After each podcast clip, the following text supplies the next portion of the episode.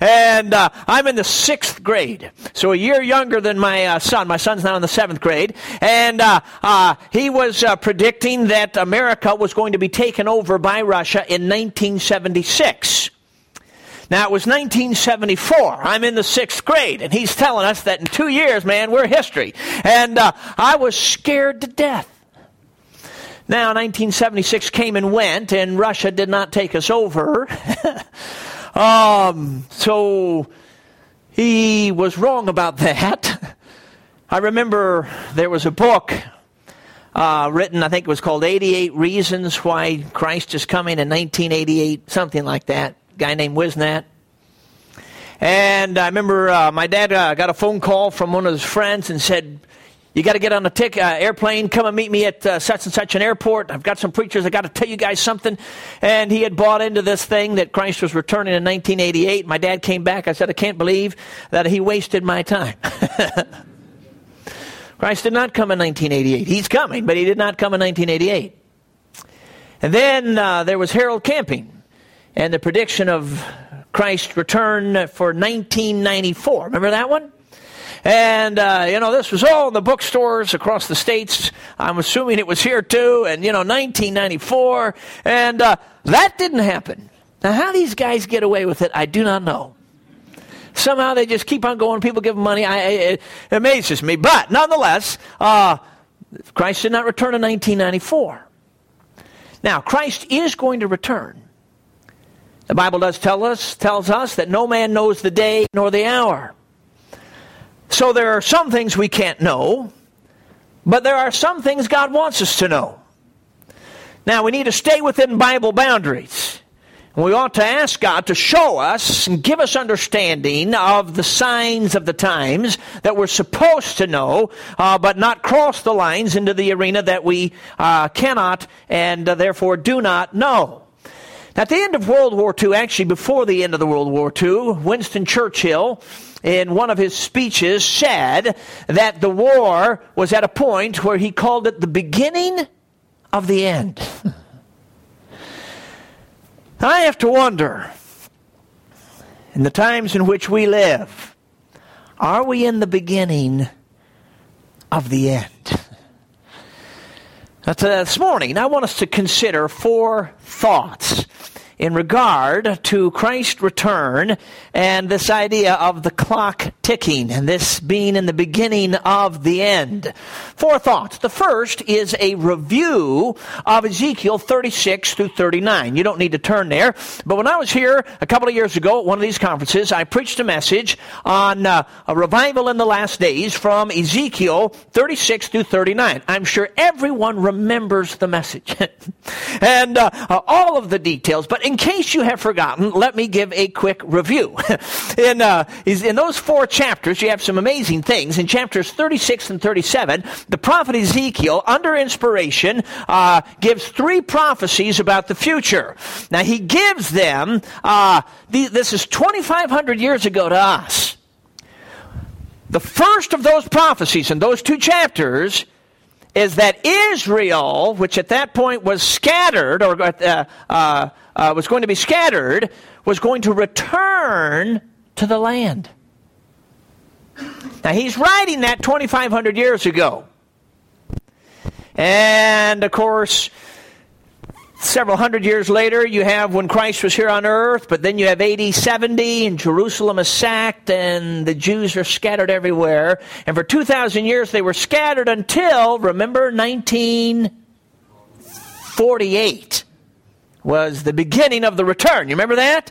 And Israel became a nation again. And, and in 1948, there were 800,000 Jews that returned to that geography, that real estate called Israel. Uh, then you have 1967, the Six Day War, and they gained some more ground. And then by 2005, there are 5.6 million Jews on that piece of real estate. That's amazing.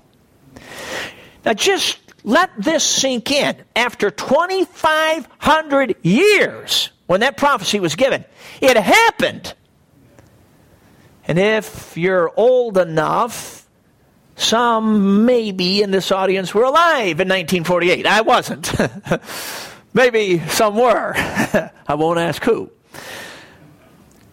But that was the first of those prophecies. The second prophecy in those two chapters that there, uh, is that there's going to be, in that vicinity of time, a great outpouring of the Spirit.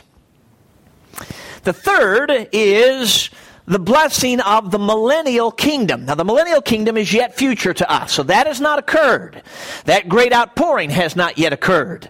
But what has occurred is that Israel has returned to the land. You know, I wonder if the clock started ticking again in 1948. Two millenniums as the church age rolls on, and all of a sudden, the Jews come back to that land. A miracle. The percentage of that happening on a human basis is actually, it's, it's, it's, it's not possible, but it happened. And so that's the first uh, two chapters there, uh, Ezekiel 36, 37. Then in Ezekiel 38 and 39, you have what's called the War of Gog and Magog. Not God, Gog with a G on it. Gog and Magog. And uh, this has not yet occurred. But it's going to occur. And we're told that there's going to be a coalition of nations led by Russia and Persia, which is modern day Iran. Now, I'm not taking the time to go into the details like I did a couple years ago when we walked through that in detail, but that is amazing because those two nations are pretty well buddy buddy pow pow these days. 20 years ago, that wasn't the case. But it's very in view for the nation of Russia and the nation of Iran to be involved in something like this, and they're going to lead a coalition of nations to attack Israel. And we're told in Ezekiel the purpose of the attack uh, of the attack is to take a spoil. Now the Russian economy is hurting right now. And one way to help your economy is go take it, take wealth from somebody else. it says they're going to take a spoil in the land of Israel. Now, what are they going to take? I mean, there was a day when you'd really wonder, what are they going to take? Olive oil? uh, you know, uh, but now they have oil, oil. Big reserves. Massive reserves have been discovered and uh, made useful. They have now natural gas. That little piece of real estate now is one of the most wealthy spots on the planet. And so you have this coalition coming down to take a spoil. Now, according to Ezekiel 37, uh, 38 and 39, uh, no one, no human, no nation is going to come to their aid. America will not help them. Ireland will not help them. Britain will not help them. No nation on this planet is going to come to Israel, Israel's aid when this war occurs. That's a tragedy. But that's what's going to happen.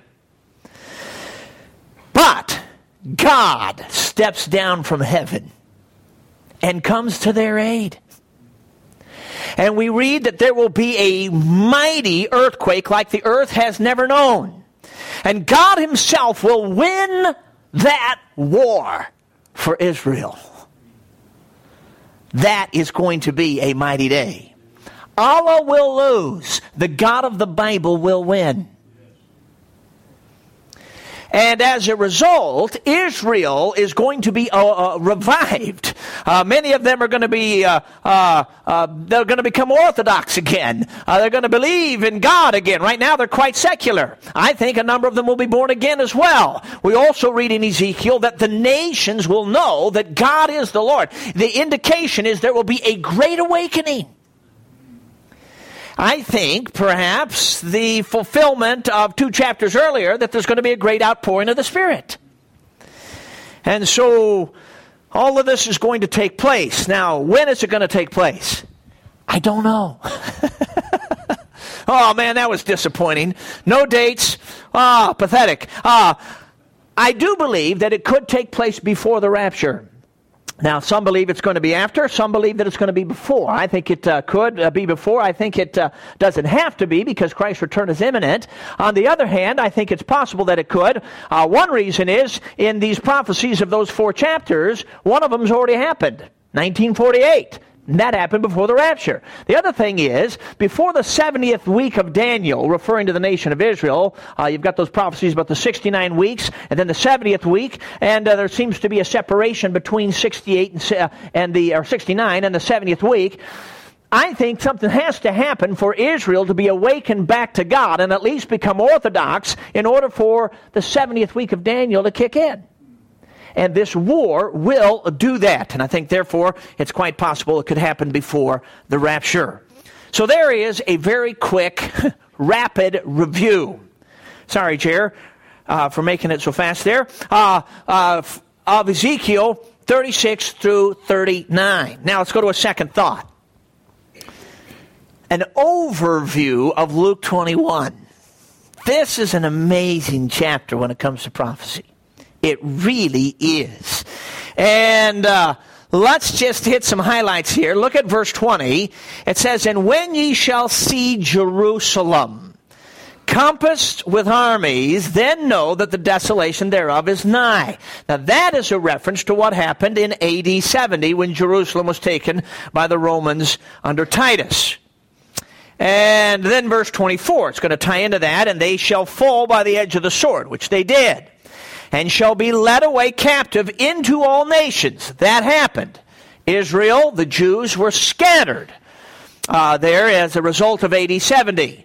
But notice this, and Jerusalem shall be trodden down of the Gentiles until the times of the Gentiles be fulfilled. In other words, there's a pause in the action for Israel. They're scattered among the nations, and they're just going to be, uh, Jerusalem's going to be trodden underfoot of the Gentiles or of the nations until. Until. So, in other words, there's a time point there. The times of the Gentiles be fulfilled. And so somehow the clock starts ticking again in regard to Jerusalem in regard to the completion of the times of the Gentiles.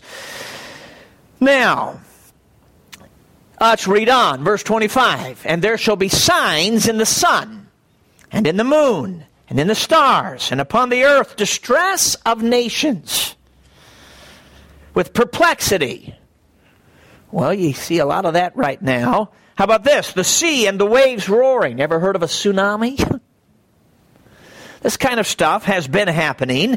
Men's hearts failing them for fear and for looking after those things which are coming on the earth, for the powers of heaven shall be shaken.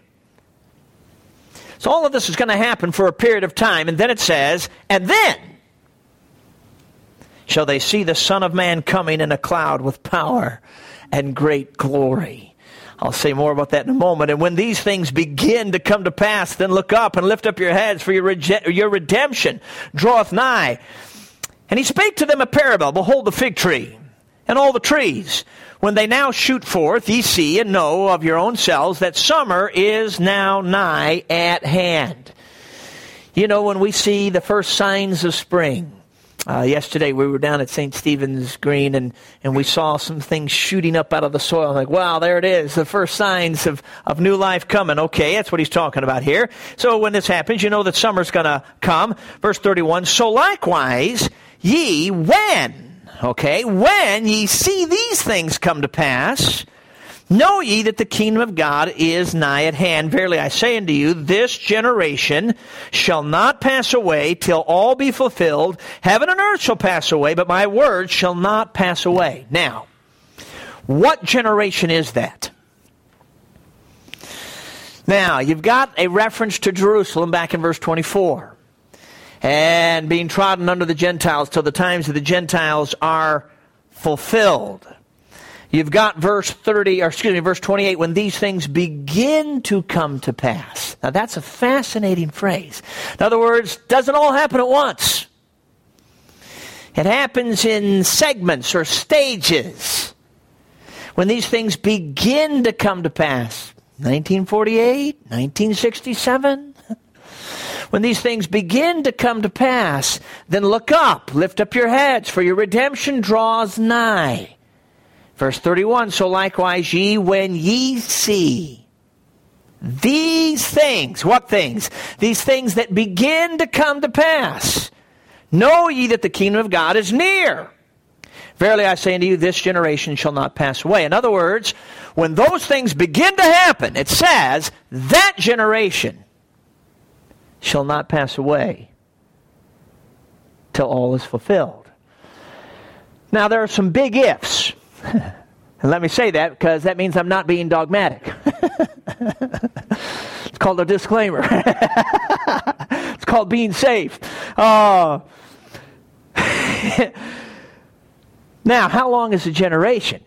You know, you often hear about 40 years. Well, how do we know?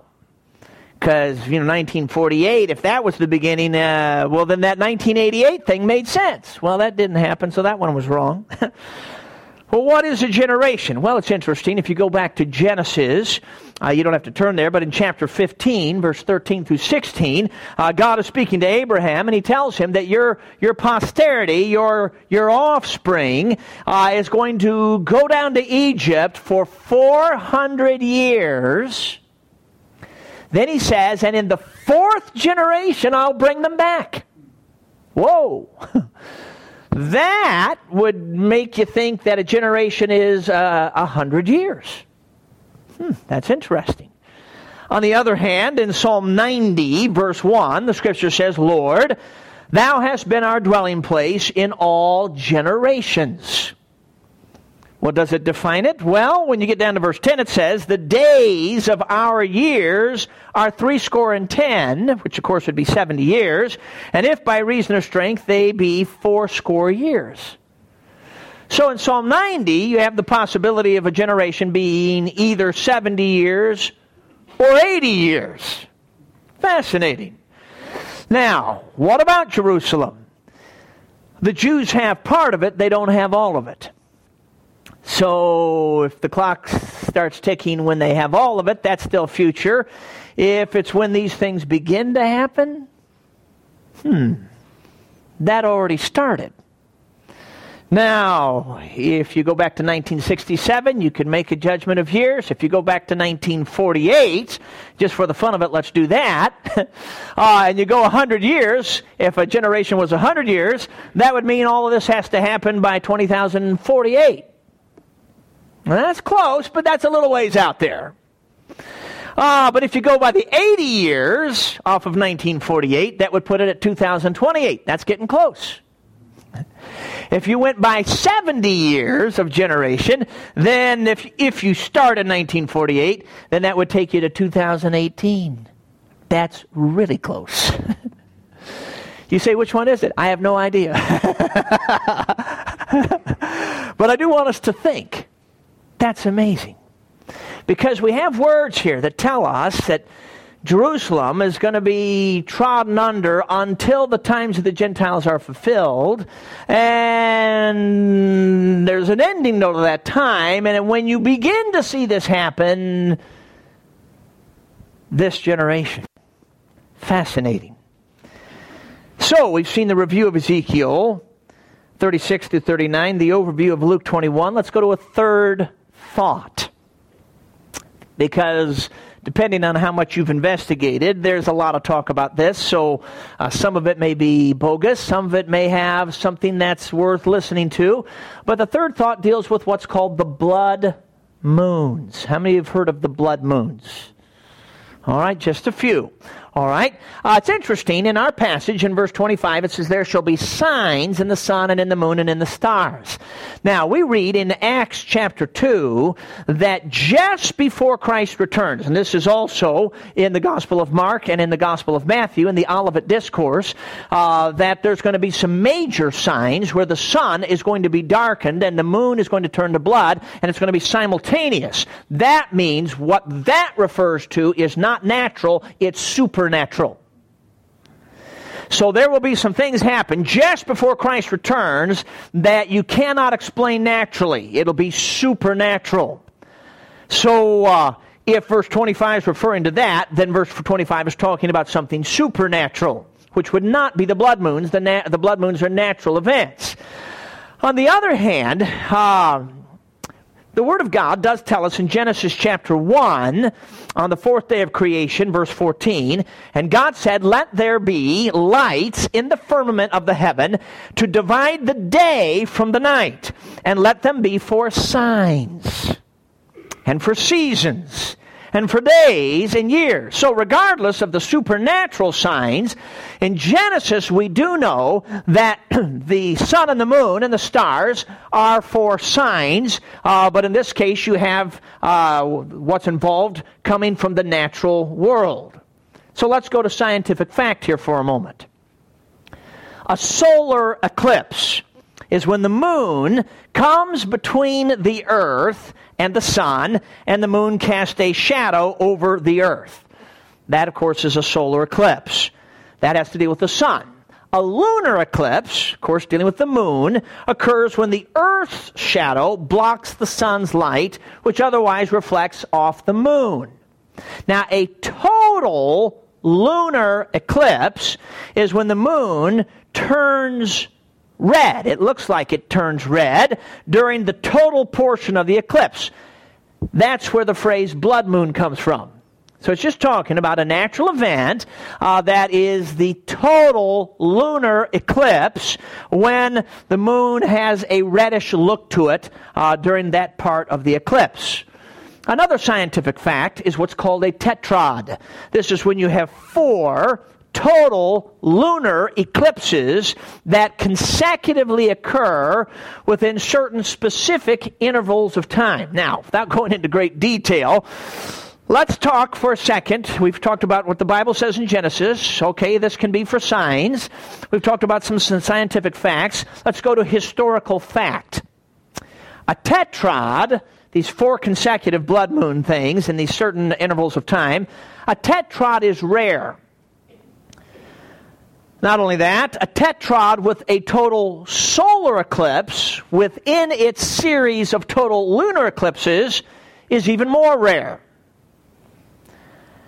But beyond that, a tetrad that occurs on Jewish feast days, according to the Jewish calendar, is even more rare.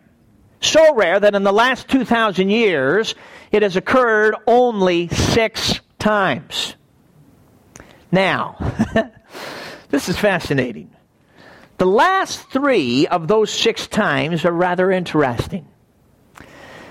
Three times ago, the year was 1492. And in American schools, we learned in 1492 Columbus sailed the ocean blue and discovered America and so on. All right, 1492, that's a big year for us, but it was a big year for the Jews because in 1492, the Jews were driven out of Spain.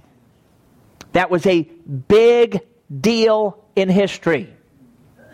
It involved thousands of people. And in due time, America, which was discovered in that same year, became a haven for Jews. To this day, one out of seven people in New York City is a Jew. no wonder they're so rich. they know how to do it. Uh, but uh, that's uh, true. They, uh, many of them did come to uh, America. Now, that's 1492. The next tetrad was in 1949 and 1950. It crossed both those years, the Tetrad did.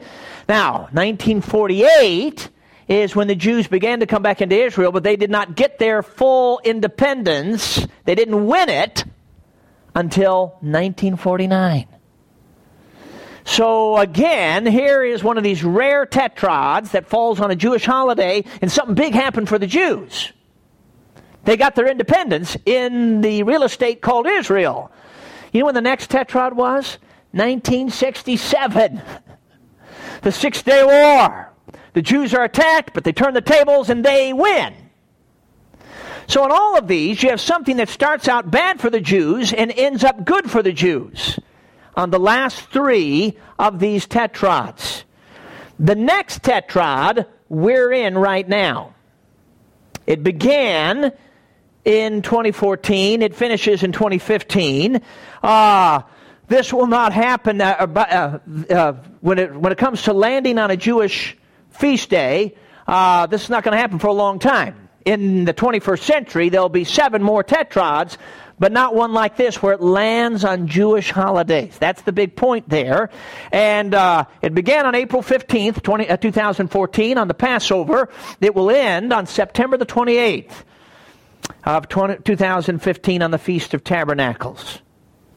What's also interesting is that this particular tetrad coincides with what's called a Shemitah year.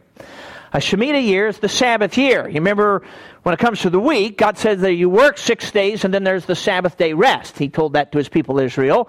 And he also told them that on the seventh year they were to let their land rest. That's a Shemitah year. Much more could be said. I just want us to uh, remember that the 70 years of exile was based on the fact that they had ignored 70 Shemitah years uh, during those five centuries. And so, thus, uh, the judgment was before those 70 years. Now, what's interesting to me is when you just note the last two Shemitah years, and of course, uh, uh no other nation is Israel. Uh, this is just interesting historical fact. The last Shemitah year was 2008. Do you remember what happened to the stock market in 2008? It crashed.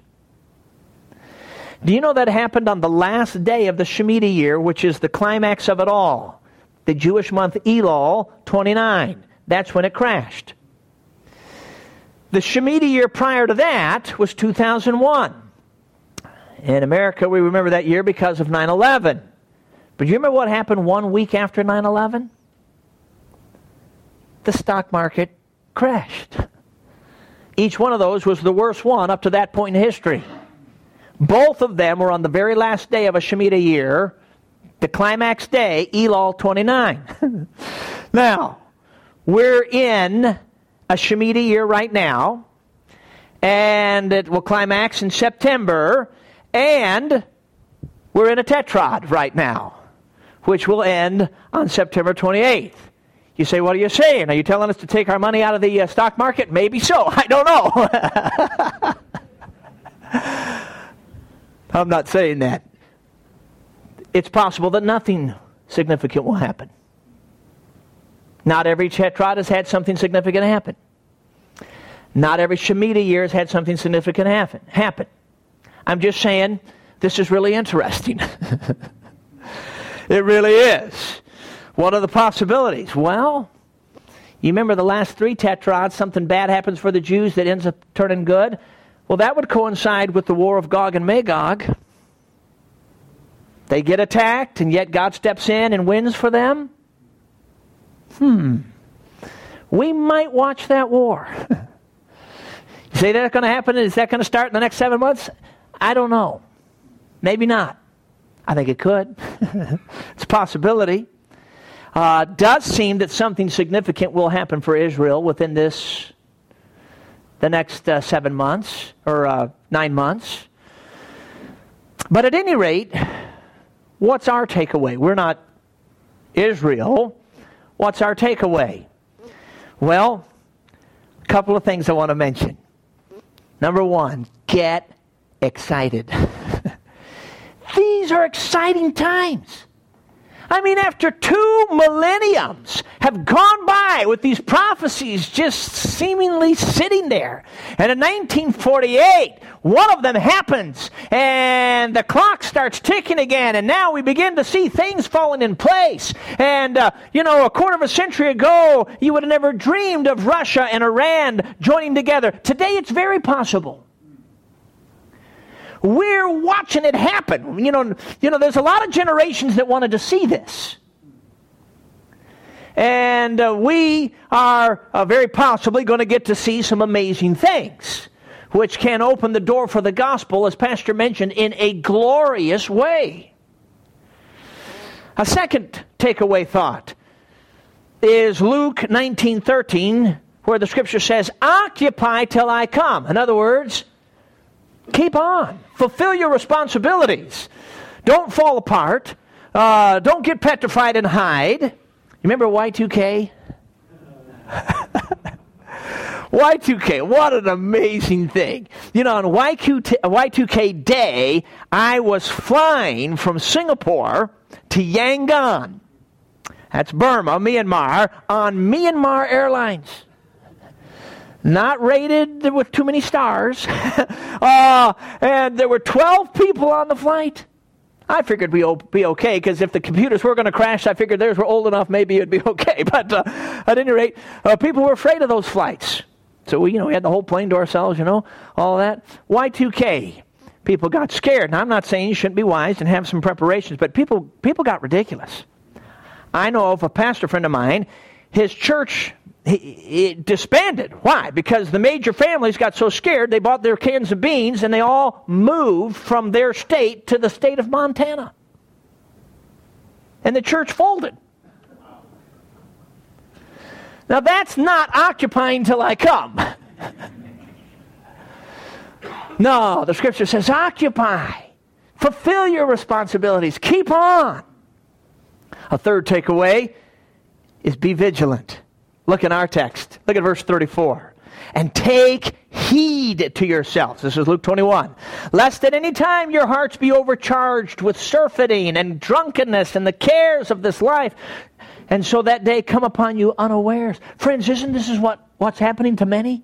They're just caving into the flesh, pandering to the flesh, doing their own thing, and they're going to be caught unawares. Verse 35 For as a snare shall it come on all them that dwell on the face of the whole earth. Watch ye therefore. Watch, be vigilant. That's crucial. In other words, live for God. be vigilant. Don't just be living for the flesh. Take heed. Be vigilant. A fourth takeaway is pray. That's what it says. In verse 36, watch ye therefore and pray always ye may be accounted worthy to escape all these things that shall come to pass. And that's dealing with the whole gamut of it all. Pray. You know what we can pray for? We can pray for that great awakening, that outpouring of the Spirit. Now, friends, the Bible tells us in Peter, 2 Peter 3 9, that God delays his coming. Why? Not willing that any should perish, but that all should come to repentance. And one of the reasons God uh, uh, hasn't kicked the clock in sooner, one of the reasons He's delayed the coming of Jesus is because He's not willing that any perish. And friend, if you're here today and you don't know Jesus, God in His love, God in His mercy delays the coming of Jesus. Why? Because He loves you. And He's given you a chance he delays, not willing that any should perish, but that all should come to repentance. And therefore, we ought to have the greatest awakening that the planet has ever known just before Jesus comes to bring in a great harvest so that when he comes back, there's a bride to take away. Let's pray for that. A fifth takeaway is trust God. I love in the book of Daniel when it talks about end times events, it says, And they that know their God shall be valiant and do exploits. Now, friends, if we're privileged to be in that generation, let's grab a hold of that. Let's get to know who God is. That's what this conference is all about. Let's get to know Him experientially so that we love Him and we have a relationship with Him. And it's not things, but it's Him. Because they that know their God shall be valiant and do exploits. Let's be that generation. And finally, the ultimate of it all is let's look for Christ appearing. That's what all of this really is. It's that anticipation, looking for that blessed hope and the glorious appearing of our great God and Savior Jesus Christ. Titus 2:13 tells us. Are you looking? Let's bow our heads for prayer.